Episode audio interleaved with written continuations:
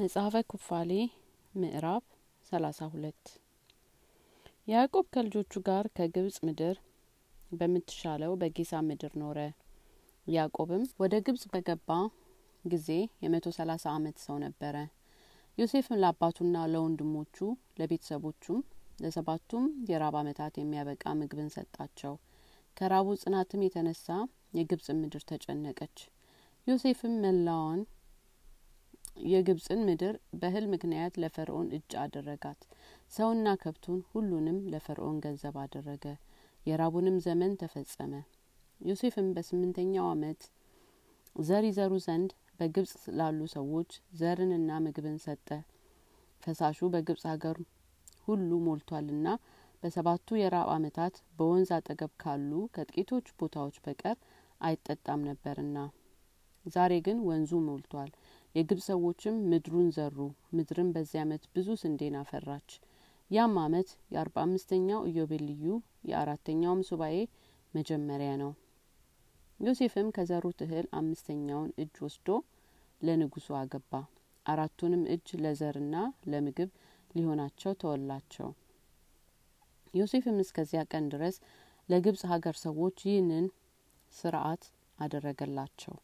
ያዕቆብም በግብጽ ሀገር በአስራ ሰባት አመት ኖረ። የኖረባቸውም አመታት ሁሉ ሶስት ኢዮቤልዩ ሆነ። ሶስት ኢዮቤልዩም መቶ አርባ ሰባት አመት ነው። በአርባ አምስተኛው ኢዮቤልዩ በአምስተኛው ሱባኤ በአራተኛውም አመት ሞተ። ያዕቆብም ሳይሞት ልጆቹን መረቃቸው። በግብጽ ሀገር የሚገኘውን ሁሉ በኋለኛውም ዘመን በእነርሱ ላይ የሚመጣባቸውን ሁሉ ነገራቸው፣ መረቃቸውምም። ለዮሴፍም በምድር ሁለት እጣ ሰጠው። እንደ አባቶቹ አንቀላፋ። በከነአንም ሀገር ደርብነት ባላት ውሻ ዋሻ በአባቱ በአብርሃም አጠገብ ተቀበረ። ይኸውም በከነአን ሀገር ደርብነት ባላት ዋሻ ለራሱ በቆፈራት መቃብር ነው። የእርሱ መጽሐፎችና የአባቶቹ መጽሐፎች ሁሉ እስከዚያ ቀን ድረስ ለልጆቹ ይጠብቃቸውና ያድሳቸው ዘንድ ለልጁ ለሌዊ ሰጠው። ያዕቆብም ከሞተ በኋላ እንዲህ ሆነ። የእስራኤል ልጆች በግብጽ ሀገር ብዙ ብዙ ወገን ሆኑ። ወንድም ወንድሙን ይወድ ዘንድ ባልንጀራም ከባልንጀራው ጋር ይረዳዳ ዘንድ ሁሉም በልቦናቸውም የተካከሉ ሆነ። ዮሴፍም በኖረበት ዘመን ሁሉ በአስሩ የሱባኤ አመታት እጅግ በጣም በዙ።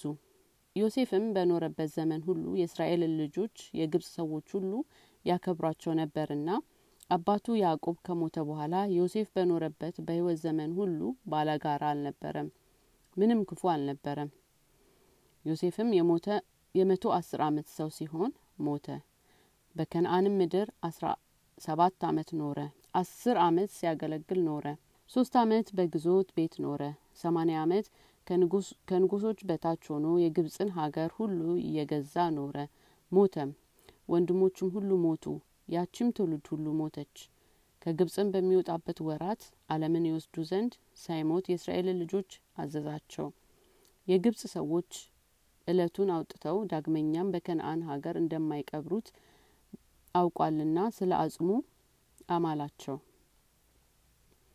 የከና ንጉስ መምኮሮን አሱር በሚባል ሀገር ሲኖር ከግብጽ ንጉስ ጋር በቆላ ተዋግቷልና በዚያም ገሎታልና እስከ ኤርሞንም በር ድረስ ግብጻውያንን አሳደደ። በግብጽም ሁለተኛ ሌላ ንጉስ ነግሷልና መግባት ተሳነው።